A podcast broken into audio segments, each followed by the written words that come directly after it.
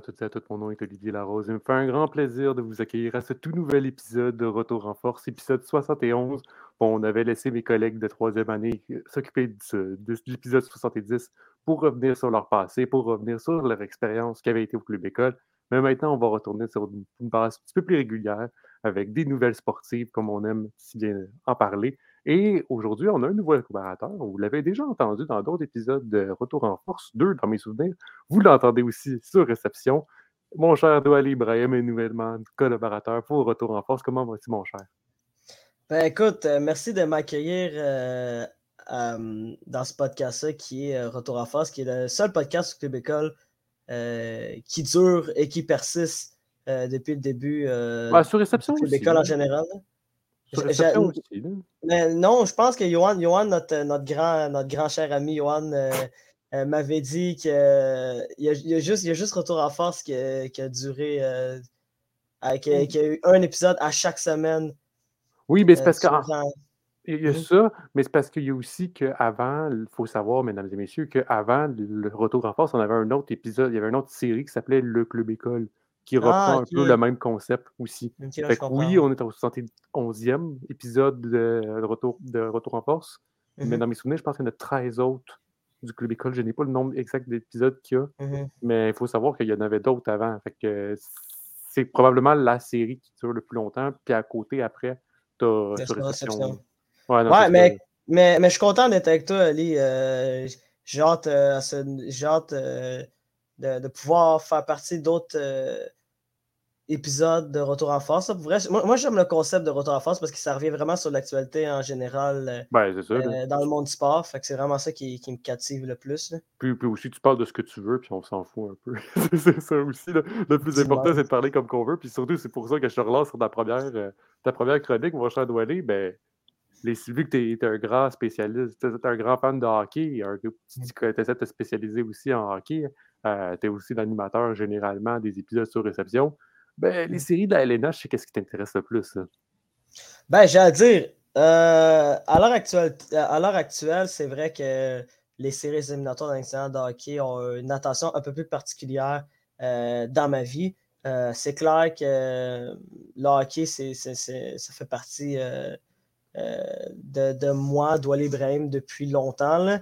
Puis euh, je regarde avec beaucoup d'attention les, les saisons de l'incident de hockey. Il faut se dire, là, euh, cette année, ces séries éliminatoires-là sont, sont assez spéciales.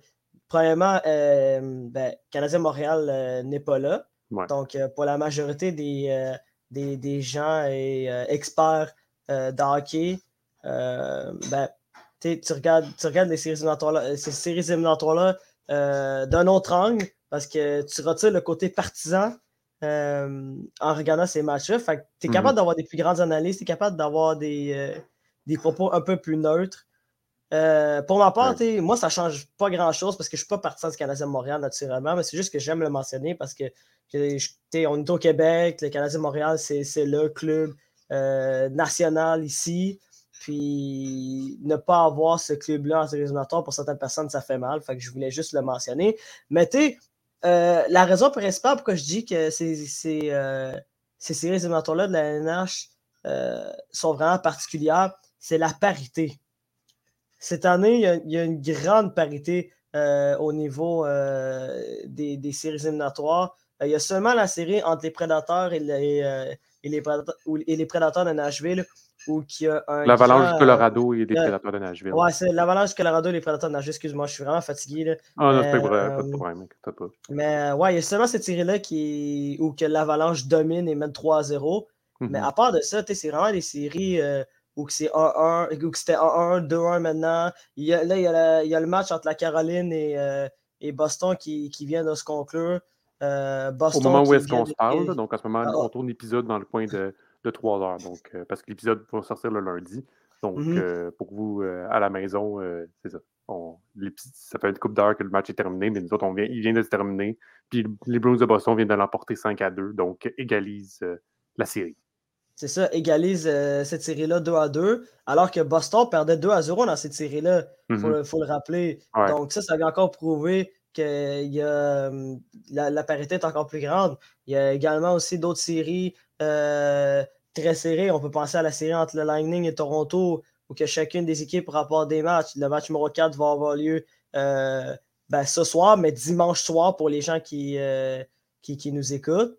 Puis il y a d'autres séries aussi. Je, ben, te dis, presque toutes les séries, euh, sauf celle entre l'Avalanche Canada et les Prédateurs de Nashville, sont équilibrées, à mon avis. C'est vraiment ça qui, ouais, qui, ouais, C'est ça qui est vraiment intéressant. Puis pour toi, Doualé, est-ce qu'il y a quelque chose, euh, y a-t-il une équipe, un joueur ou quelque chose en particulier qui t'impressionne, euh, qui te fait un petit plus aujourd'hui pour, lors des séries éliminatoires? Euh, ouais, il y en a quelques-uns. Euh, j'ai fait une petite liste de, une petite liste de cinq joueurs qui, qui m'ont le plus impressionné depuis le début des, des séries éliminatoires.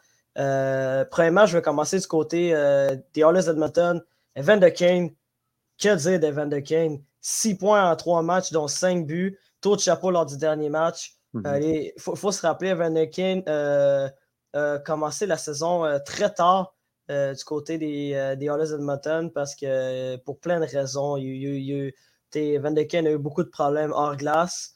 Donc, les, donc son ancienne équipe, les Sharks de Saint-Rosé, ne voulaient plus de lui et ont finalement décidé de résilier son contrat. Donc, il s'est retrouvé avec l'Oilers de Montagne. Il a signé un contrat de 1 an à 2 millions. Et en ce moment, euh, il joue sur le même trio que, que Connor McDavid et euh, Jesse Poliarvi. Puis, en ce moment, il produit. C'est comme j'ai dit, c'est 5 buts, buts en 3 matchs et 6 points en 3 matchs et un taux de chapeau. Puis, à date, il produit. Euh, l'autre, le, le, deuxième joueur que je voulais mentionner, c'est Mitch Marner du côté des Maple Leafs de Toronto.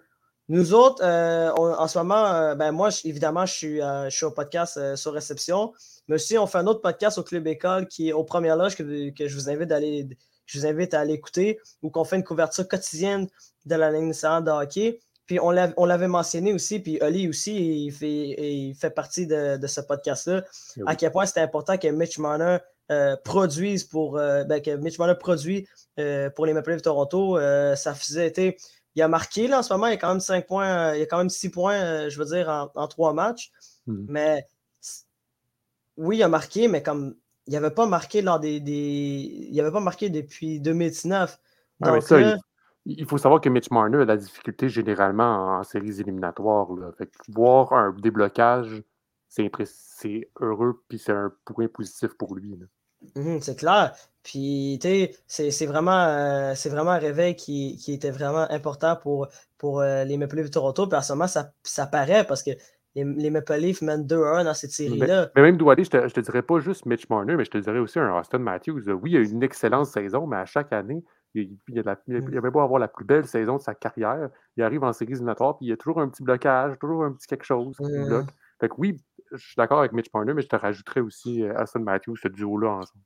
Ouais, c'est ça, j'allais dire. J'allais dire que Matthews, moi, dans, mon top 5, je ben, en fait, il, il, a fait dans mon top 5, mais je l'ai mis sixième comme euh, mm-hmm. genre mention honorable parce que, tu on, on, s'en doutait que Mitch Marner, euh, euh, pas Mitch Marner, mais j'allais dire qu'Austin Matthews allait exploser. On, s'en doutait, tu comme. Mais du côté Mitch Marner, pour vrai, à date, il connaît un bon début de, de série. Mm-hmm. L'autre nom aussi que je voulais mentionner aussi, c'est c'est euh, Joel Erikssonek du côté euh, du Wild du Minnesota. 5 euh, points en 3 matchs. puis son trio à lui, avec Jordan Greenway, et, Marcus Foligno, produit. C'est le troisième trio du Wild du Minnesota, là, je parle. C'est le troisième trio du Wild du Minnesota. Puis c'est eux qui entament beaucoup, c'est eux qui entament les, les, débuts de rencontre. Puis surtout lors du dernier match, c'est eux autres qui ont entamé euh, cette victoire-là euh, euh, du Wild Minnesota qui, qui, avait remporté le match numéro 3 par la marque de 5 à 1. C'est qui a permis au Wild de prendre une avance de 2 1 dans cette série-là à Saint-Louis. Puis Joel Senek, l'année passée, avait été reconnu parmi les meilleurs joueurs défensifs de de hockey. Mais là, en ce moment, il produit offensivement aussi. Donc, je voulais le mentionner dans cette liste-là parce que je trouve que c'est un beau joueur, puis je trouve que c'est un joueur qui, qui s'améliore euh, avec les années. Puis, tu sais, il, vient, il prouve que le Wild du Minnesota euh, est une bonne équipe grâce à lui. Il a seulement 25 ans aussi. Donc, ça, ça veut dire que d'habitude, quand tu as, 25 ans, tes meilleures années arrivent. Le dans, dans, le monde du sport, souvent, c'est comme ça. Tes meilleures années, d'habitude, c'est genre, c'est ta fin vingtaine, début trentaine pour certaines personnes. Je dirais que ça dépend quel sport, mais là, généralement, dans la majorité des sports, je suis d'accord avec ça. surtout dans le monde. Mais surtout dans le monde, je dirais plus du, euh, des, des, des, sports collectifs. Là. Ouais, des sports, sports collectifs. Parce que, parce que les sports individuels, ça, c'est un peu différent. Là. Il y en a qui. Il, y, il, y en a que c'est tard, il y en a que c'est tôt. C'est vraiment différent. Mais dans le monde, j'allais dire vraiment dans, dans, le sport collectif, souvent c'est dans ces, dans ces lots-là mm-hmm. en, termes d'âge. Fait c'est ça. Euh, l'autre aussi que je voulais mentionner aussi, euh, ben, il y en a deux en fait. Il y en a un qui c'est Devant Taves, du côté de la l'Avalanche Colorado, le défenseur euh, qui joue à même pas que Kel McCarr. il y a quatre points. hier aussi, il a marqué. Il avait marqué également dans, je crois que c'était au match numéro 1 aussi. il y a quatre points en, trois matchs. je, trouve, je trouve que c'est un défenseur sous-estimé. Genre, oui, il joue avec Cal McCarr, qui est considéré comme un des meilleurs défenseurs de la LNH, mais Cal McCarr, oui, il est extraordinaire. Oui, il est très bon facilement. Mais la raison pour laquelle Cal McCarr produit autant, autre que son talent, c'est parce qu'il y a un gars comme Devon Taves qui est à côté de lui, puis qui est capable, euh, qui est capable de, prendre toute la charge défensive, puis aussi, genre, venir, euh, euh, mettons, compléter Cal McCarr, faire une bonne paire de défense. des fois, quand tu es un défenseur, quand un défenseur superstar, mais quand tu es, un défenseur vedette, là, que, que, que, ce soit Victor Edman, que ce soit Eric Carson à l'époque ou qui dominait à Ottawa, ou que ce soit euh, même Piquet Subban à l'époque ou qui dominait à Montréal, faut toujours que tu aies un défenseur, surtout quand tu es un défenseur à caractère offensif, faut toujours que tu aies un défenseur responsable à côté de toi qui, euh, qui, qui, vient t'épauler, surtout quand tu décides de prendre des risques pour aller à l'attaque. Souvent, c'était le cas c'est le cas de Karl McCarr. Puis devant Taves, il vient faire ça, mais en plus, il produit. qu'est-ce qu'il y a de mieux pour l'Avalanche? En fait, quoi de mieux pour l'Avalanche Colorado? C'est pas pour rien qu'il mène 3-0 dans cette série-là. C'est parce que tu as des gars comme Devant Taves qui, qui, produit, qui produit et qui est capable d'amener cette équipe-là vers, les plus hauts sommets. Fait que je voulais le mentionner.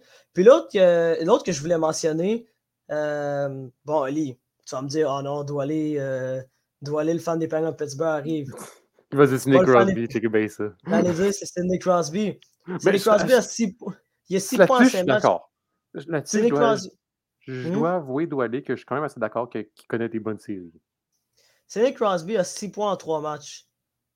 Puis son trio, puis son trio avec Genzo et Russ euh, domine depuis le début des séries éliminatoires. De, puis son, ils sont vraiment bons contre les Rangers de New York. Là. Ouais, je sais. Mais je sais pas si tu te souviens, de si tu as vu hier, euh, ben hier le, match de samedi soir, où est-ce que mm Sidney Crosby avait, il avait fait la passe pour le but du filet, en filet désert?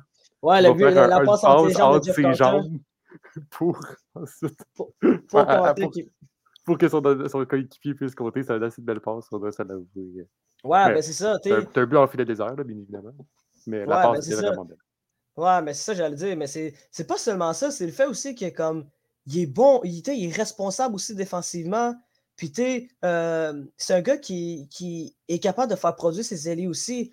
Tu sais, t'as Jake Genzel qui connaît d'excellents. Euh, euh, qui connaît un début de, de série très impressionnant. Puis même chose avec Brian Ross, pas pour rien, c'est parce que Sidney Crosby, Sidney Crosby joue de l'excellent hockey. Puis mm-hmm. Crosby aussi, il rajeunit pas. Là. Crosby, il est à 34, presque 35 ans. Là.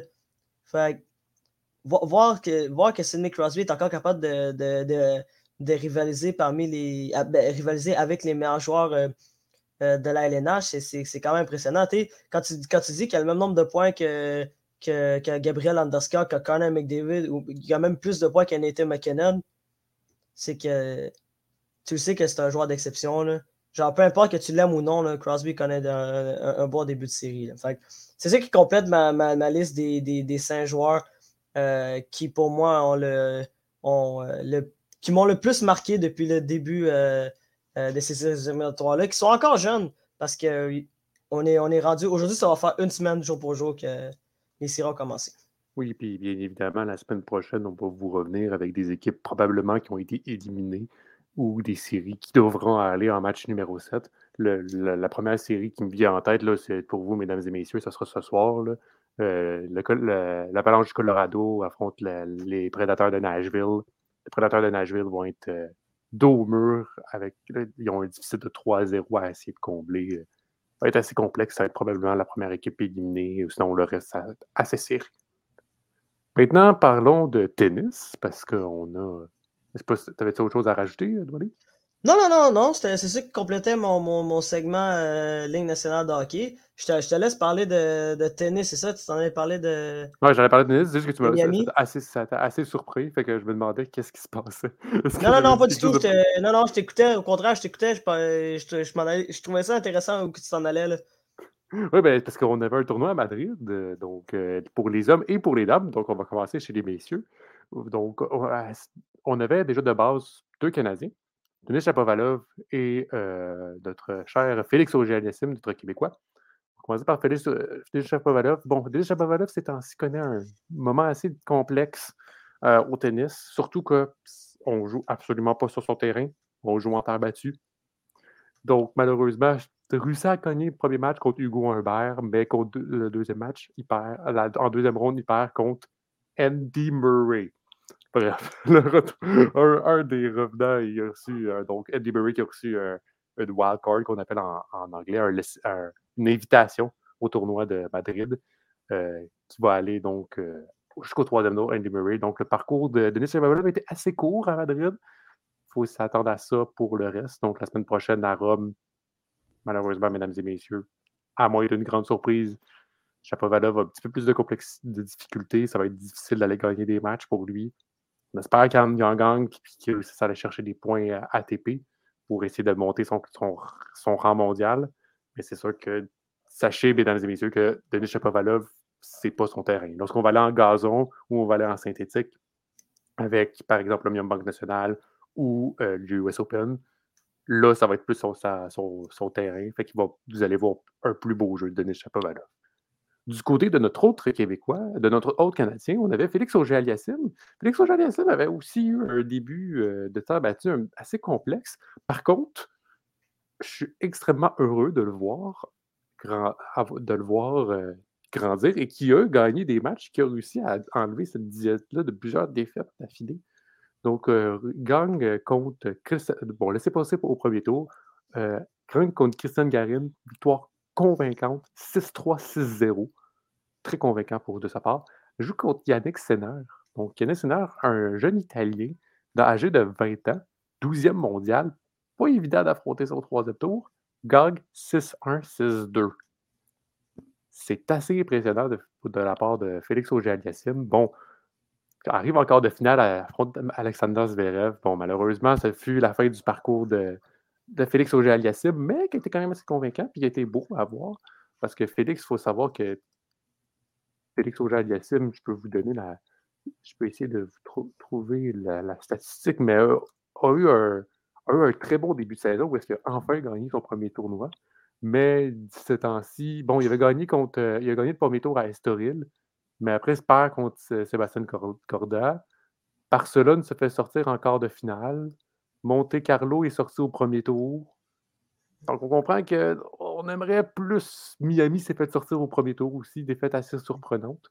Fait qu'on aimerait plus d'apport de, de, Félix qui va jouer à, Rome. Euh, euh, le match, son match va être encore à déterminer, la journée est encore à déterminer. Donc, la Rome, qui est le tournoi donc, du 9 au, donc, qui va commencer aujourd'hui, au moment où l'épisode est sorti. Donc, euh, sinon, des grands noms dans l'ATP, euh, on avait Djokovic, un retour pour lui. Euh, c'est assez surprenant. De, normalement, Djokovic ne veut pas montrer son statut vaccinal. Ben, à Monte Carlo, il demandait, à, pas à Madrid, il ne demandait pas le statut vaccinal. Donc, il était présent. C'est fait sortir en demi, en, fait sortir en demi-finale. Défaite surprenante. Par qui? Par nul autre Carlos Alcaraz, le jeune Espagnol qui a réussi au précédent tour à battre Raphaël Nadal, le roi de la terre battue. C'est impressionnant de voir le jeune aller. Et après, Carlos Alcaraz, 18 ans doit aller. 18 ans. Et qui, contre qui qui joue en finale?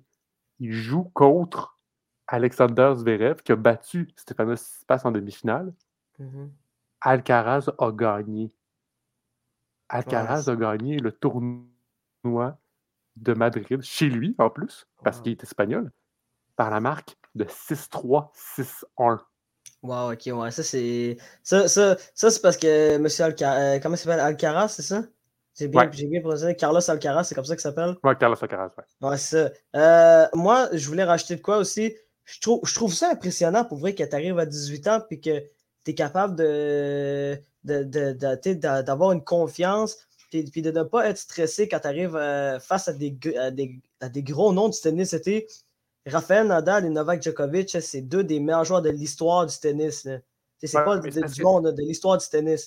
C'est parce que c'est sûr que ça, le, le début va toujours être surprenant parce que ton adversaire, lorsque Djokovic a joué contre Alcaraz, il ne sait pas comment il joue. Il l'a jamais Ouais. affronté, il l'a jamais vu en vidéo. C'est les premières vidéos qu'on le voit de lui. Tu sais, je donne un, un exemple, le Bianca Andreescu, là, quand elle a commencé, tout le monde trouvait ça impressionnant, mais personne n'était capable de la battre parce que personne ne savait comment la battre. Mhm. Mais une fois que tu. que- mettons, c'est pour ça qu'on dit tout le temps la deuxième année, c'est la plus difficile dans, dans un monde sportif, n'importe quel. C'est que maintenant, on sait comment soit défendre dans un sport collectif ou dans un sport euh, individuel. On sait comment te battre. On sait c'est quoi tes faiblesses. Fait que c'est sûr que la première saison va être toujours magnifique parce que là, c'est c'est la première saison complète d'éclosion, là, si Mhm. je parle. Parce qu'on Ouais. on savait qu'il était bon, puis on savait, mais là, c'est- il a éclos, là, littéralement. là. Mhm. Fait que, Non, j'aime ton anan- je, je- trouve que je trouve que le lien que tu viens de faire, il- c'est vraiment un lien important euh, puis très pertinent, je trouve. Surtout, euh, c'est- c'est qu'on- on, on surnomme ça la, la gang de la deuxième année. Là. ouais, C'est- c'est c'est- ça. c'est souvent, si ça arrive dans le monde du sport, c'est c'est très général. Je trouve ça super pertinent, euh, ce que tu viens de dire, Oli. Mais moi, j'avais une question particulière à te poser par rapport Ouais. à Novak Djokovic. Ouais. Comme, genre, il- sais, il a, il a- il a raté beaucoup de tournois en raison de, en Mhm. raison de sa situation vaccinale. Est-ce que, Ouais. est-ce que ma question principale, c'est est-ce, que- est-ce que tu sens que Djokovic en a perdu un peu de, de- de son jeu vu par son manque de- d'activité ou pas du tout? Ben, c'est sûr que u- ultimement, t'en perds un peu du jeu. là. C'est sûr que lorsque tu regardes sa fiche, là, il a joué 8 matchs cette année. là. On est en mai. Là. On est au mois de mai, il a joué 8 matchs. Raphaël Nadal a joué plus de matchs que Novak Djokovic. Là. Puis Nadal, non, attends, dans mes souvenirs, attends ça. Ouais, Nadal a, gagné, a joué plus de matchs que Djokovic. Puis, Nadal a eu, a eu un, mo- un moment de blessure. là. Il a eu comme un, un mois de blessure en plus de ça. là. Ouais. C'est quand même assez impressionnant à voir. Fait que moi, je te dirais que c'est sûr que Djoko- Djokovic, y fait un coup dur parce qu'il peut pas jouer contre les, il peut pas rivaliser contre les meilleurs. Il peut pas Mhm. garder son style de jeu. Fait que là, il peut pas. même- la majorité des tournois, il peut même pas jouer, Ouais. littéralement. Fait que c'est sûr que ça va y faire un coup dur. Là. Là, en ce moment, il est encore premier mondial parce que Danil Medvedev est blessé. Mais Ah, si ok, Danil Medvedev, puis aussi Danil Medvedev connaît des moments un petit peu plus complexes, puis aussi, ça c'est la grosse question, techniquement, Danil Medvedev ne peut même pas jouer Wimbledon parce que c'est un, un joueur russe.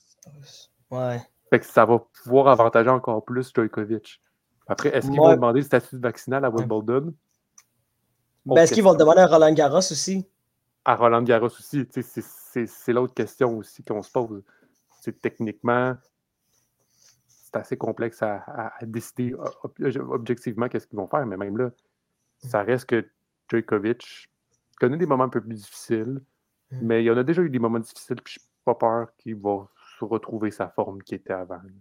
Moi, moi je dis, moi, moi, moi, écoute, je suis pas le plus grand expert de tennis, mais j'ai l'impression que Djokovic euh, va trouver un moyen de, de- de gagner un grand chelem. là. Ouais. Tu sais, par exemple, il, il va, il va jouer le US Open. là. À moins, à moins d'une blessure, le US Open, je Euh, ça, vraiment ça dépend aussi si US Open demande le statut vaccinal, parce Ben, je pense pas, je pense pas. On se souvient qu'à Miami, puis il ne pouvait pas aller à Miami, puis à, euh, à Indiana, Wells, Indiana Wells parce qu'il demandait le, le statut vaccinal. Ouais, mais, mais tu sais, le US Open, c'est à New York, c'est ça? Ouais, mais c'est parce que Miami, c'est à New York, c'est aux États-Unis. Ouais, ça, j'allais dire, mais j'allais dire que, j'allais dire que à, à New York, le passeport vaccinal, il, est- il est plus obligatoire. On l'a vu euh, du Ouais, côté de mais NBA. Kyrie Irving, il peut encore. jouer. Les Yankees aussi. Il y a les Yankees aussi. Tu sais, Aaron Judge, euh, Aaron Judge, mais- il n'était pas Mais vacciné. Le, le- le- le plus important, c'est pas la ville, Mhm. c'est le pays. Ah, ok, ouais, c'est le- la- le- les organisateurs, c'est ça? Mais, mais pas juste les organisateurs, le pays. Ah, ok, ouais. Est-ce que le pays demande? C'est aussi, là, on va commencer ça par rapport Ouais, à la comprends. règle. Parce que techniquement, en Australie, c'est ça c'est pour ça qu'il ne veut pas jouer. C'est que l'organisateur voulait Djokovic. C'est le pays qui ne voulait pas. puis qu'il a tout fait pour y rendre la visure. Puis finalement, ben, il a pas, ça n'a pas passé. Puis il a dû retourner euh, d'où est-ce qu'il est arrivé. Mhm. Est-ce qu'il vient? je, suis d'accord avec toi là-dessus. Vu, de cet angle-là, ouais, non, t'as raison. Cet angle-là, t'as raison. Puis après aussi, euh, je veux juste te donner une statistique pour, euh, pour revenir à Carlos Alcaraz.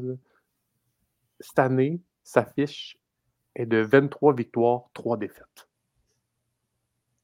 Wow, ok, ouais. C'est impressionnant. Puis il faut savoir que, bon, on parle beaucoup que euh, Nadal est le roi de la terre battue. Ben, s'il pouvait avoir un prince la terre battue, ça serait Carlos Alcaraz. Et troisième, je dirais Dominic Thiem quand il est en forme. Bon, là, c'est ainsi. Dominic Thiem a joué, un a joué quelques tournois. Euh, on, l'a réussi. Donc, c'est le joueur qui a déjà été anciennement troisième mondial. A déjà eu quelques grands, a déjà été une finale de Grand Chelem à Roland Garros, en plus de ça. Et avait fait une autre finale aussi contre Zverev, où est-ce qu'il avait perdu. Fait que Dominique Thiem, si ça reste. Sauf que là, avec ses blessures, il a comme redescendu. Ouais. Bon, maintenant, parler assez de messieurs, on va parler de chez les dames aussi. Il y avait le même tournoi qui se déroulait à, Madrid. Euh, chez les Canadiens, ben, on avait Bianca Andreescu qui jouait un tournoi. Bon, c'était pas tout à fait. C'est pas, pas son premier retour, mais c'était le premier retour dans des grands tournois. On va dire ça comme ça euh, gagne son premier match et affronte au deuxième tour Daniel Collins, qui est tête de série numéro 6 euh, dans ce tournoi-là. Elle gagne contre Daniel Collins 6-1, 6-1. Puis on, est en train de revoir les beaux moments de Bianca Andreescu et ça, ça fait vraiment plaisir pour elle. Puis même elle-même, elle l'a dit qu'elle est assez contente de voir ce tournoi-là. Bon, là, c'est sûr qu'après, elle affrontait euh, Jessica Pegula au, troisième tour et malheureusement, c'est ici que le parcours s'est terminé de Bianca. Mais déjà de base, de voir deux victoires assez, deux victoires assez convaincantes pour elle, c'est un bon début. Il faut, faut qu'elle prenne son temps. C'est ça le but. Pensez pas que, pensez, pensez pas que Bianca Andreescu va gagner le tournoi au complet d'un coup de même. Ça prend du moment, mm-hmm. puis c'est déjà quelque chose d'assez convaincant. Euh, du côté de Leila Fernandez, euh, elle, a, subi, euh, perdu au deuxième tour, malheureusement, face à une Tchèque. Pour du côté, donc après, on avait Jessica Pigula qui avait battu à Bianca Drescu, qui se retrouve en finale contre Hans Schaber. Et finalement, John Sandberg l'a emporté en trois manches. En plus, en, plus, en perdant la deuxième manche 6-0 c'est quand même assez impressionnant de perdre une manche de zéro, puis après tu réussis à reprendre pour gagner, ton, gagner le match. Assez drôle à voir. Donc, euh, comme je disais tantôt, le prochain tournoi se déroule à Rome. Donc, c'est un Masters 1000 et un WTA 1000. Donc, euh, la majorité des joueurs vont être présents. Tous ceux qui étaient présents à, Madrid, généralement, vont tous être là à, à Rome aussi. Donc, ce sera à suivre pour la semaine prochaine. Doualé, on avait du soccer européen. Il était les demi-finales de la Champions League. Oh ouais, ouais. Il y avait. Oui, en effet, c'était. Euh, J'ai pas la musique malheureusement, les copies. Non, mais, mais pas la un, jour, un jour, on va essayer parce que c'est vraiment cette musique-là de la Ligue des Champions, c'est la plus belle musique, je pense, qu'il y a dans le monde du sport. C'est tellement une musique réconfortante. Bref, c'est chaleureux, mais c'est vraiment une belle musique. Là. Mais euh, ouais, en effet, il y a eu. Euh, la semaine passée, il y avait les matchs retour des demi-finales de Ligue des Champions. Puis je vais commencer avec. Ben, il y a eu deux. Il y a eu un match en particulier qui a retenu l'attention, qui est le match entre le Real Madrid et, Manchester City. Mais d'abord, je parlais de l'autre demi-finale qui avait eu lieu du côté de Villarreal en Espagne. Un match retour entre Villarreal et Liverpool. Euh, Liverpool euh, avait battu Villarreal au match aller 2-0 euh, au, au, Anfield, qui est le stade mythique de Liverpool. Et, Liverpool allait, aller du côté de Villarreal en étant favori, parce qu'il faut se dire, d'habitude, quand tu mènes 2-0 dans le monde du soccer, c'est une bonne avance. C'est comme si tu menais 3-4-0 au hockey. Ouais, c'est ça. Désolé, je toussais, mais bref je disais que euh, le match avait super bien commencé du côté de. Désolé, vraiment, je sais pas pourquoi je tousse, mais euh, c'est ça, le match retour, euh, mais c'est ça, du côté de Villarreal, euh, début de match exceptionnel pour les hommes d'Unai Emery. Ils menaient 2-0 après 41 minutes de jeu. Tu as, eu Boulaye Dia qui a marqué à la troisième minute dès le départ et Francis Coquelin qui est un ancien milieu de terrain du côté d'Arsenal, qui est maintenant joué à Villarreal, qui n'est pas reconnu pour, pour être un marqueur de but. Et il a réussi euh, a donné une avance de deux buts à Villarreal juste avant la mi-temps et a créé l'égalité 2 à 2. Puis il faut se dire aussi que ce qui est important de mentionner, c'est que euh, tu, tu, la connais, cette fameuse, cette fameuse loi du but à l'extérieur. Euh, ben, elle n'existe plus. Mais elle n'existe plus dans le, dans, le soccer européen. Fait ben, même, elle va plus, je pense qu'elle ne va plus exister aussi dans la majorité. Euh, je pense que ça va être aboli dans mes souvenirs, ce que j'ai entendu. Ouais, ben, il l'a encore. Euh, il l'avait en Ligue des Champions de la CONCACAF. Ouais, mais je pense que l'année euh, prochaine, il ne l'aura plus. Ouais, c'est ça. Ben, je pense, je pense que Je n'ai pas la confirmation, il faudra vérifier. Il faudra vérifier. Mais bref, il l'a plus en Ligue des Champions, donc c'était 2 à 2. Puis moi, ce que j'ai vraiment aimé de la part des Liverpool, c'est leur résilience. se faire remonter 2 à 2 euh, après, seulement 45 minutes de jeu à l'extérieur, la, foule euh, du côté de Villarreal était très, très, très bruyante. Puis, euh, ce que j'ai vraiment admiré, moi, c'est le changement de Jorgen Klopp qui a décidé d'embarquer Luis Diaz, qui est un élément déclencheur du côté de Liverpool depuis son arrivée, parce qu'il est seulement arrivé depuis, depuis janvier. Il est arrivé au mercato d'hiver. Puis, euh, il y a eu un apport euh, très, très, très important du côté de Liverpool.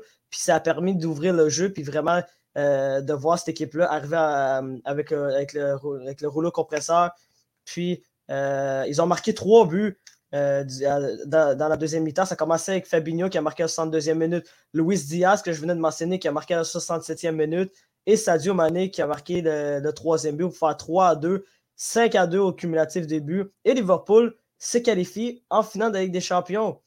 Euh, puis en fait, je pense que c'est une troisième, ça j'allais dire, c'est une troisième finale pour Liverpool en cinq ans. Euh, ils ont été finalistes euh, en 2018. ils avaient perdu contre le Real Madrid et ils ont gagné la Ligue des Champions également en 2019. Là, ils, là, ils viennent de se qualifier pour une troisième finale en cinq ans. et ils vont affronter le Real Madrid qui a réussi encore une fois à faire une remontée sensationnelle. Euh, j'ai même pas les mots, euh, j'ai même pas les mots Ali pour dire à quel point c'était. Non, mais le, le, pire, c'est que je me souviens, euh, on, était en, on était en train de discuter, euh, Doualé, Thomas, Thomas Lafont et moi-même. Et on, lorsque le Manchester City avait marqué le premier but, c'est ah, c'est bon, c'est fini. Genre, je pense que on, comme, ah, ça va être difficile pour Real. Moi, il faut jamais considérer le Real mort. Et regardez qu'est-ce qui s'est passé. c'est sensationnel. C'est sensationnel. Une, une autre remontée. Ils ont fait ça contre Paris Saint-Germain. Euh, puis après, là, ils refont ça contre Manchester City. Ils l'avaient-tu fait une autre fois? Oui, contre Chelsea. Contre ils l'ont fait, fait, contre Chelsea. Puis après, ils le font contre Manchester City. Mais c'est ça. C'est qu'ils arrivent comme Manchester City. C'est important de mentionner. Au match aller, au match aller ils, avaient joué du côté de Manchester, ils avaient perdu 4 à 3, mais c'était vraiment un 4 à 3 euh, miraculeux du côté des Real Madrid d'avoir juste perdu par un but alors qu'ils s'étaient fait complètement dominer par, euh, par, la troupe de Pep Guardiola. Genre, complètement dominé. Ça rappelle 8-9 à 3, cette rencontre-là. Puis, le Real Madrid, tu, l'as parfaitement mentionné, c'est une équipe qui n'est jamais battue. Littéralement jamais battue. Puis, euh, c'est ça qui est arrivé, c'est que à la, 75e minute, Riyad Mahrez marque le but vraiment important euh, du côté euh, de, Manchester City pour donner une avance de deux buts. Il reste quoi, 15 minutes? Après ça, les minutes avancent, les minutes, les, minutes, les, minutes continuent, les minutes euh, n'arrêtent pas. Puis qu'est-ce qui se passe? Rodrigo qui marque, Rodrigo qui marque deux buts en, 90, en 89 secondes. À la 90e, à la 92e minute. C'est le plus important, à la 90e et à la 91e, là, genre, c'est deux buts de. C'est deux buts, deux, deux, buts sur, sur des actions, euh, sur, sur, sur, des centres. Comment tu penses que Pep Guardiola s'est senti quand a vu ça? c'est, non, mais c'est, ça devait, le sentiment devait être terrible. Et le pire, et le pire que je, voulais mentionner quelque chose, Ali, c'est que juste avant le but d'Iriam Mahrez, Pep Guardiola avait retiré Kevin De Bruyne du match. Par la suite, il a retiré Riyad Mahrez. Euh, il, a retiré, il, a retiré, aussi Walker qui, qui, qui, est parti de blessure. Bref, il y a une bonne partie de l'offensive de Manchester City qui était sur le banc en pensant que le match était fini. Il pensait que le match était complètement fini. Et j'imagine que Guardiola a juste mis la défense.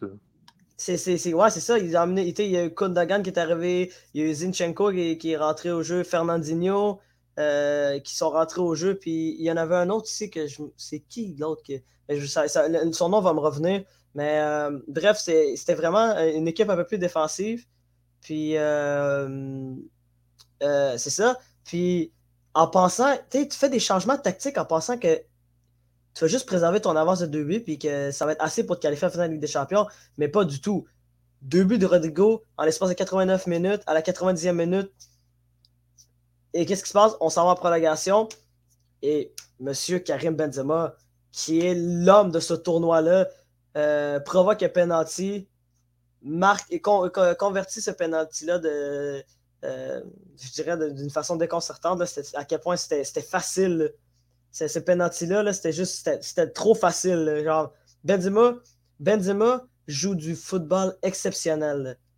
Il y a 15, il y a 15 buts, il y a 15 buts là, en ce moment en finale avec des, euh, ben, je veux dire, euh, dans, dans, la compétition avec des champions, sans comptabiliser la finale. Il n'a pas encore joué la finale.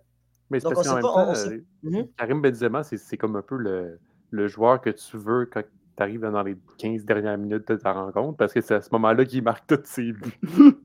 C'était la même chose qui s'est passé. C'était la même chose qui s'est passé avec Paris Saint-Germain. C'est la même chose qui s'est passé à Chelsea. Dans les 10-15 dernières minutes, il arrive, c'est comme attendez, moi je, moi, je suis là, je vais tout vous, je vais vous amener ça.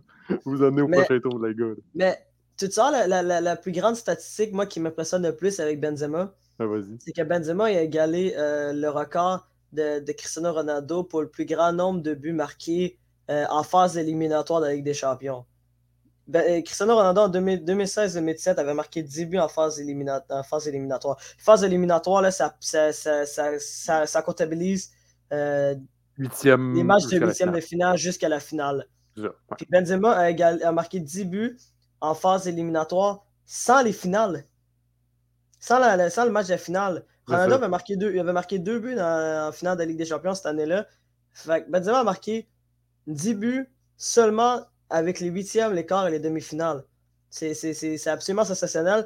En ce moment, euh, logiquement, il est le favori pour remporter le Ballon d'Or, à mon avis. C'est le grand favori. Comme, il, vient, il vient de remporter la Liga aussi du côté de, de, du côté de, de Ouais. mais la Liga Santander, maintenant, ça s'appelle la Liga Santander. Ah, excuse-moi. Je pense que c'est ça, ça, la BBVA. pendant longtemps, ça s'appelait la Liga BBVA, mais c'est ça. Il a remporté le, le, le championnat espagnol. Et il finalise la Ligue des Champions. À date, on ne sait même pas s'il va la gagner. Puis bref, il connaît une saison absolument exceptionnelle. Puis il y a, il y a, il y a 33, il y a, 34 ans, Karim Benzema.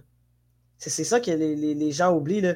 C'est que ce, ce, ce, monsieur-là, euh, arrive, ben, atteint son apogée, mais à, mais un âge très tard euh, mm. au, niveau professionnel, surtout dans le monde du soccer. Là, il, y a combien, il, y a, combien de joueurs vedettes qui, à 34 ans, euh, ils se retrouvent à, jouer en MLS ou dans des, ou dans des ligues un peu plus inférieures? Là, c'est vraiment. C'est faut, faut lever. Moi, moi, je lève mon chapeau à Karim Benzema. Là, lui, le Real Madrid surprend tout le monde depuis depuis le début de la saison. D'abord, d'abord, la remontée contre le Paris Saint-Germain, déjà ça, c'était impressionnant. Après ça, ça, a donné un beau petit L encore une fois au Paris Saint-Germain qui disait oui, oui, on gagne la Ligue des Champions cette année. ouais, ouais, attends, il y a le Real Madrid. Il y a aussi, il y a, il y a, aussi le, les quarts de finale contre, contre Chelsea. Chelsea. Chelsea était l'équipe euh, tenant du titre. Ça aussi, il ne faut pas l'oublier. C'est une équipe qui, euh, qui, avec, qui, avait la même, qui avait presque la même effectif que, que l'an passé quand ils ont gagné. Puis là, ils viennent de battre Manchester City, euh, qui était pour plusieurs considéré comme la meilleure équipe en Europe à l'heure actuelle avec Liverpool. Euh, c'est vraiment le Real Madrid impressionne tout le monde, y compris moi. probablement que ça t'impressionne aussi, à toi aussi, Ali. Là. Je, suis persuadé que c'est vraiment sensationnel. Aussi, si je peux ramener une, statistique au match retour de Real Madrid contre Manchester City. Euh, en tir cadré, Real Madrid a 5 tirs cadrés, 3 buts. Efficace, c'est, man. C'est efficace, en table. C'est efficace, cette équipe-là. On n'a même pas besoin de plus que ça. Là, genre, En plus de ça, il, il jouait contre au Bernabeu. Oh, ben, ouais, au Santiago Bernabéu, qui est le, qui est le stade mythique de, de, de Madrid. Là. Et comment ah, le stade devrait être en furie, bien évidemment, lorsqu'ils ont vu le, le but. Euh... Mais pas en furie, mais en, en excitation, en extase, lorsqu'ils ont vu le, le but de Karim Benzema. C'est ça. Ben même, même, je dirais même avant ça, le deuxième but de Rodrigo, là, quand... oui, oui, ok, le Real Madrid avait marqué à 90e minute, mais qui, qui, qui pensait que le Real Madrid allait marquer un autre but quelques secondes plus tard? Comme... C'est un scénario qui est absolument sensationnel, puis on dirait que c'est comme. C'est là qu'on se rend compte à quel point c'est la Ligue des champions en général, c'est magique. Là. Comme, et, il y a toujours des moments comme ça. Là.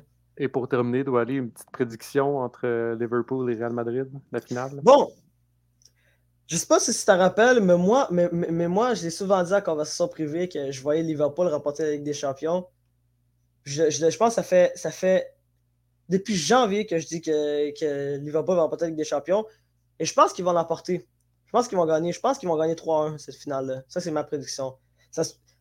J'espère avoir raison.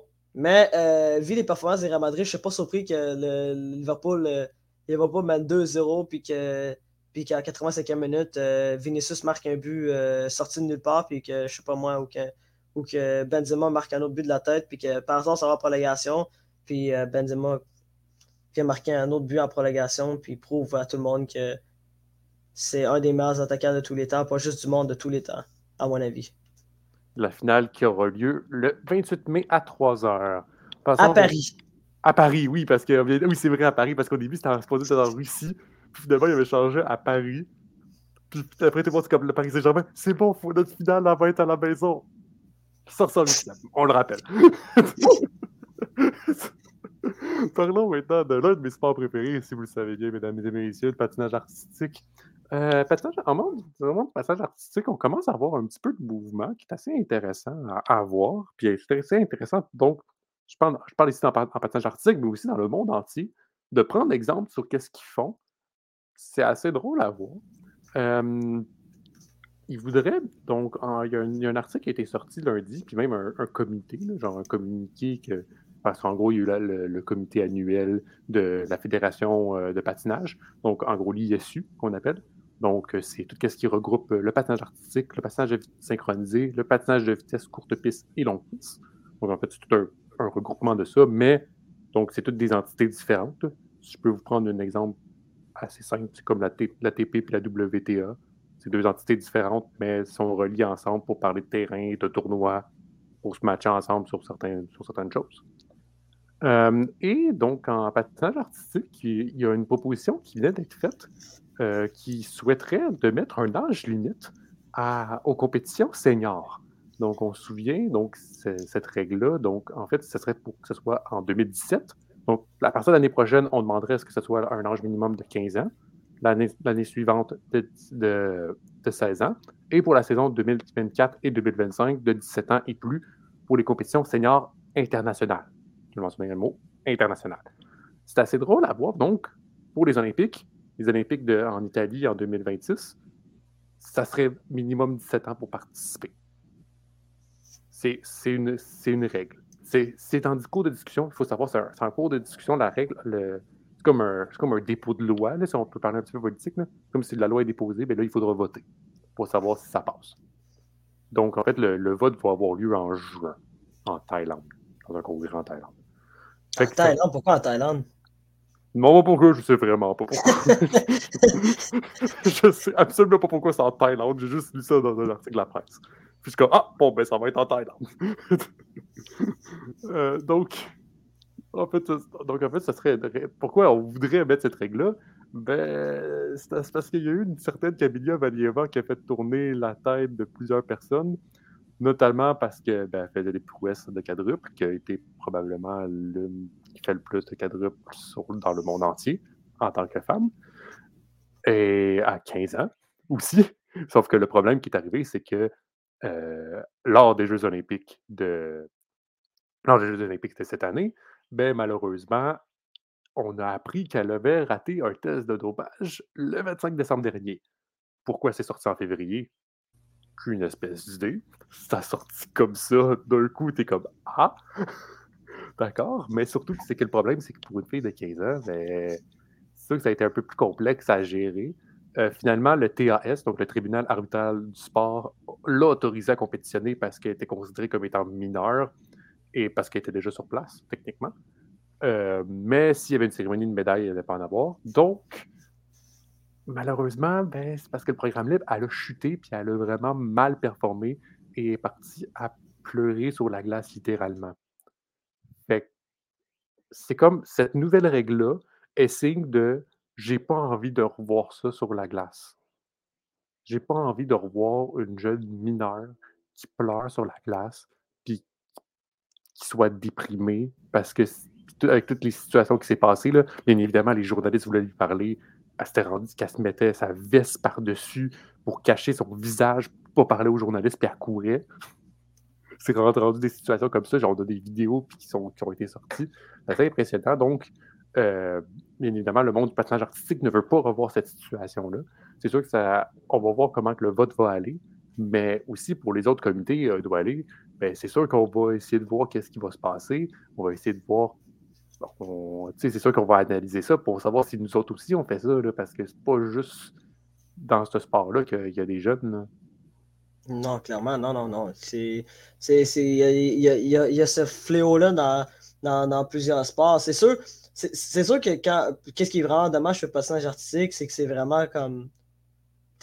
T'arrives et tu vois une image comme, comme ça de, de, de Kamila Valieva qui, qui pleure, qui, qui s'écroule euh, de, devant le monde entier alors qu'elle a juste 15 ans. C'est ça qui est assez déplorable. Puis c'est aussi le, le, le d'habitude, oui, peu importe si, tu es dopé, d'habitude, il faut que tu sois sanctionné, peu importe t'es qui, peu importe ton âge. Mais Le problème, c'est que le problème, c'est que c'est ça, c'est qu'elle avait 15 ans. C'est ça. Il y, avait, y, avait, vraiment un dilemme, il y avait vraiment un dilemme moral qui est arrivé. Mais c'est parce que, tu sais, là, vu qu'elle a 15 ans, elle, est mineure, fait que techniquement, tu peux pas mettre sa faute sur elle. Puis il y a bien quelqu'un qui, a donné cette substance-là. Pas... Sauf que là, après, il y a toutes les discussions de savoir qui c'est. Puis finalement, le dossier a été un peu mis de côté parce que il y a comme eu une guerre en Ukraine entre-temps, fait que tous les patineurs russes ne, ne peuvent pas participer à des compétitions tout court. finalement, Kamila Valieva en russe, bah, le dossier a été un peu mis de côté, on va dire ça comme ça. Mais ça va être assez ça, ça, a été assez intéressant à voir. Mais, j'ai une question à te poser euh, par rapport à ça. J'étais curieux. Je, me, je, me, demandais, euh, qu'est-ce que je trouve particulier, moi, avec le monde du passage artistique, c'est que l'apogée de ces athlètes, de ces athlètes-là arrive tôt, mm-hmm. souvent. Mm-hmm. surtout, surtout j'avais remarqué ça, surtout du côté des, femmes. Oui, oui, oui, oui. moi, j'avais une question à te poser par rapport à ça. Est-ce que c'est vraiment, est-ce que c'est une bonne chose de, mettre à 17 ans, euh, ben ben, mettre le truc à 17 ans? Ben moi, j'espère que, moi, sincèrement, je trouve que c'est une bonne chose parce que j'ai pas envie de revoir du cas de Camilla Valieva 2.0, sincèrement. J'ai mmh vraiment pas envie de revoir ça. C'est parce qu'il faut aussi savoir que tout ce qui est ce genre de. Parce que c'est vrai que chez les dames, le, niveau de où est-ce qu'on éclore est extrêmement jeune. C'est rare. Même, il y en a qui prennent leur retraite. Je me souviens euh, à, Alina, Alina Sagitova, qui, a gagné l'or aux Jeux olympiques euh, de Pyeongchang, avait 15 ans quand elle a gagné l'or. C'est vraiment assez impressionnant. Il faut savoir que chez les dames, très souvent le niveau où qu'on éclose, c'est jeune. Par contre, généralement, c'est pas mal juste des Russes et des Japonaises qui ont cet âge-là. Généralement, lorsqu'on regarde des Canadiennes, des Américaines, euh, d'autres ou d'autres nationalités, ben, ils ont plus dans l'âge, dans les eaux de 17-18 ans quand ils vont éclore. Fait que c'est sûr que oui, c'est moins. Oui, c'est plus désavantageux pour les Russes ou pour des Japonaises ou pour de certaines nationalités, mais pour d'autres, ça a l'avantage. Fait que c'est sûr que c'est un couteau à double tranchant. Puis je dirais que cette règle-là de minimum 17 ans, elle est pas mal juste pour les dames, parce que les danses, c'est rare qu'à 17 ans, tu es rendu dans le senior. Le patinage en couple, encore moins. Les messieurs, c'est un petit peu plus probable. Je donne le crédit. Les messieurs, c'est un petit peu plus probable, mais même là, je donne le meilleur exemple que j'ai en tête, c'est euh, Stéphane Gogolev, notre, notre patineur canadien qui a vraiment impressionné à 13 ans chez les seniors. Mais c'est parce qu'il patinait dans des compétitions canadiennes, dans les nationaux. Fait que ça, c'est autorisé. Techniquement, si on, regarde, on se fie à la règle, c'est les compétitions internationales qui, sont qui ne peuvent pas, où est-ce qu'il y a un âge minimum de, de 17 ans, des compétitions nationales, là, il va être autorisé d'avoir des plus jeunes. Puis c'est ça que Stéphane Decolev a fait. Il dit Moi, je vais patiner pour les nationaux, pour me faire ma marque, pour me montrer qui je suis. Mais après, quand on va faire des compétitions internationales, ben, je m'en vais dans le junior. Puis c'est ça qu'il fait. Là. Puis on a la même chose avec euh, Lee, euh, euh, avec le patineur Chou Lee, dans, mes souvenirs, c'est ça. Là? Sais me confirmer si c'est. non, je sais pas. C'est, mais que son nom de famille commence finit par Lee. mais genre, ce patineur-là, ça a été la même chose pour lui. c'est pas très. Sincèrement, pour le Canada, c'est pas une mauvaise règle. C'est sûr que ça. C'est sûr que les Russes sont un petit peu plus frustrés par avoir cette règle-là parce que généralement, leur niveau d'éclosion chez les jeunes femmes sont de, sont de ça, là, 15, sont de 15, 16, 17 ans. Ça va être plus complexe pour eux. Mais, mais non, mais merci pour l'analyse parce que moi, euh, moi, j'étais pas trop sûr, tu genre, c'est quand même assez particulier de savoir que, que genre, c'est, mettons, s'il y a un changement dans l'âge, ben, ça, ça affecte juste les Russes ou les Japonais. Je trouve ça quand même, je trouve ça quand même incroyable. parce que, c'est parce que les Russes aussi, c'est qu'ils sont bons pour. Euh, les, Japonais, un petit peu moins. Mais les Russes sont bons pour que les carrières soient très courtes. Parce que ben, les personnes partent en ce qu'on appelle un burn-out en anglais, en anglais qui, mmh. qui, partent à la retraite parce qu'ils sont plus capables. Parce que généralement, c'est ça. genre, sincèrement, une jeune Russe a fait un Jeux olympique d'athlète. Après, elle est plus capable. Ah, ça, ça, veut dire que ça doit être demandant mentalement. Eh, écoute, Alina Zagilova, je, te parlais de la, Canadienne, la, Canadienne la, Russe qui a gagné aux Jeux Olympiques de Pyeongchang en 2018. Là. Oui. Après sa retraite, elle avait 17 ans. Wow. Prendre sa, retraite avant, prendre sa retraite avant, le début de ta vie d'adulte, c'est assez particulier. je te le dis, c'est parce que c'est ça le truc, c'est que en même temps, bon, il y a l'entraîneur aussi est un peu dans le coup parce qu'il faut savoir que les patineuses russes ont toutes la même entraîneur qui est pas très légitime, va dire ça comme ça.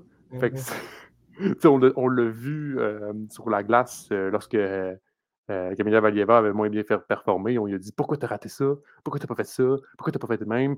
Genre, non, non, non. Puis on met beaucoup de pression sur ça. Fait que tu le vois, ce côté-là aussi, que l'entraîneur met énormément de pression. C'est moins le cas, ben, c'est le cas quand même, malheureusement, dans d'autres dans, dans, nations. Là. Mais je dirais que c'est moins le cas, comparé à, mettons, au Canada ou aux États-Unis. Non, non, mais c'est. Moi, ça.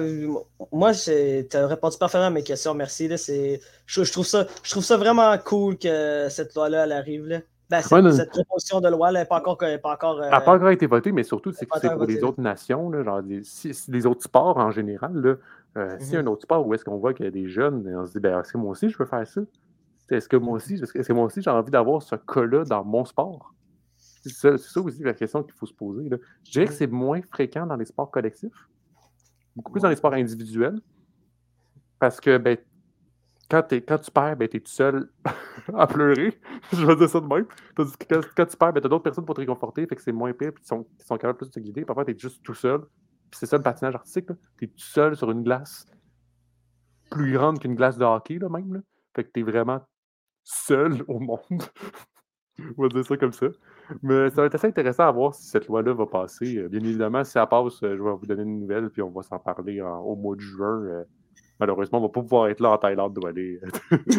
ah, man, c'est dommage, dommage. Ça a l'air d'être une belle destination pour, pour prendre des, des, petites vacances tranquilles. pour faire un congrès aussi en Thaïlande, lorsque. Mais mhm. Je vais terminer ma chronique avec ça aussi. Est-ce que tu sais quelle nation qui a proposé cette règle-là? Quelle nation qui a proposé cette, cette, règle-là? Ouais. Puis on dit puis que l'ISU a dit on considère. On, on considère à ça, genre. Là, si tu me dis que c'est les Russes, euh, non. Ça non, non, les Russes ont rien dit. C'est les Norvégiens. Jeanne. Ah! Ah! C'est intéressant, ça. Mais c'est parce que les Norvégiens, ils n'ont aucun, aucun patineur. Ils n'ont pas de patineurs. Comme, ben, ils veulent des patineurs, je pense. Ils veulent des patineurs. Mais, ben, ben, sûrement, sûrement qu'est-ce que. Ben, sûrement que. Puis ça, c'est ma mère qui me, qui me dit ça. Elle dit ben, mais peut-être que euh, le Canada, les États-Unis se sont ralliés pour que les. Je dis pas, je dis pas que c'est ça qui s'est passé. Je dis peut-être que c'est ça qui s'est passé. Pour, comme d'autres nations se sont ralliées pour que ce soit les, Norvégiens qui proposent, parce qu'eux autres en ont pas de patineurs. Fait il, y aura comme une égalité, une équité de comme, regardez, moi, je suis comme à l'extérieur de ça, puis moi, je proposerais plus ça. OK, fait que le pays neutre, c'est ça? Ouais, comme un pays plus neutre. C'est comme la Fédération norvégienne, ben, en patinage artistique, j'ai même pas un nom de, de patineur norvégien qui me vient en tête. On te le dire. Donc, euh, c'est sur, c'est ouais, ça, sur le patinage artistique que cet épisode va se terminer. Mon cher Doualé, euh, merci à toi. Et on a fait 56 minutes. On, on va quasiment fait l'heure à, deux. C'est fort, man. C'est pas bien pour le premier épisode, hein? c'est pas pire, hein? C'est pas pire. On, on, on va bien battu. On a déjà quand même une bonne pire chimie parce qu'on on s'est pratiqué aussi avant dans d'autres épisodes, dans, que ce soit retour en, que ce soit. Euh, ben déjà, on a fait quelques épisodes, un épisode ensemble en retour en force, spécial des, des 1 an. T'es venu aussi à, sur réception. Euh, on a fait, on a fait euh, podcast de film, on a fait plein d'affaires ensemble. Fait comme notre chimie va juste s'améliorer, c'est tout. Oui, elle va juste s'améliorer. De plus en plus forte, c'est tout. Donc, c'est ça, c'est ta belle note qu'on va vous laisser, mesdames et messieurs. Euh, ça, là, mesdames et messieurs. Merci beaucoup d'être présents à chaque épisode, de nous écouter. Euh, c'est sûr que ça nous fait très chaudement plaisir que vous nous écoutez à chaque, à chaque semaine, chaque jour, que vous suivez tout ce qui se passe au Club École, regardez les articles, qu'est-ce qui va être écrit. Moi, j'en écris quelques-uns de temps en temps, mais mes, mes collègues aussi sont toujours présents pour vous donner l'actualité sportive, mesdames et messieurs. Au nom de toute l'équipe, je suis Olivier Larose et je vous salue.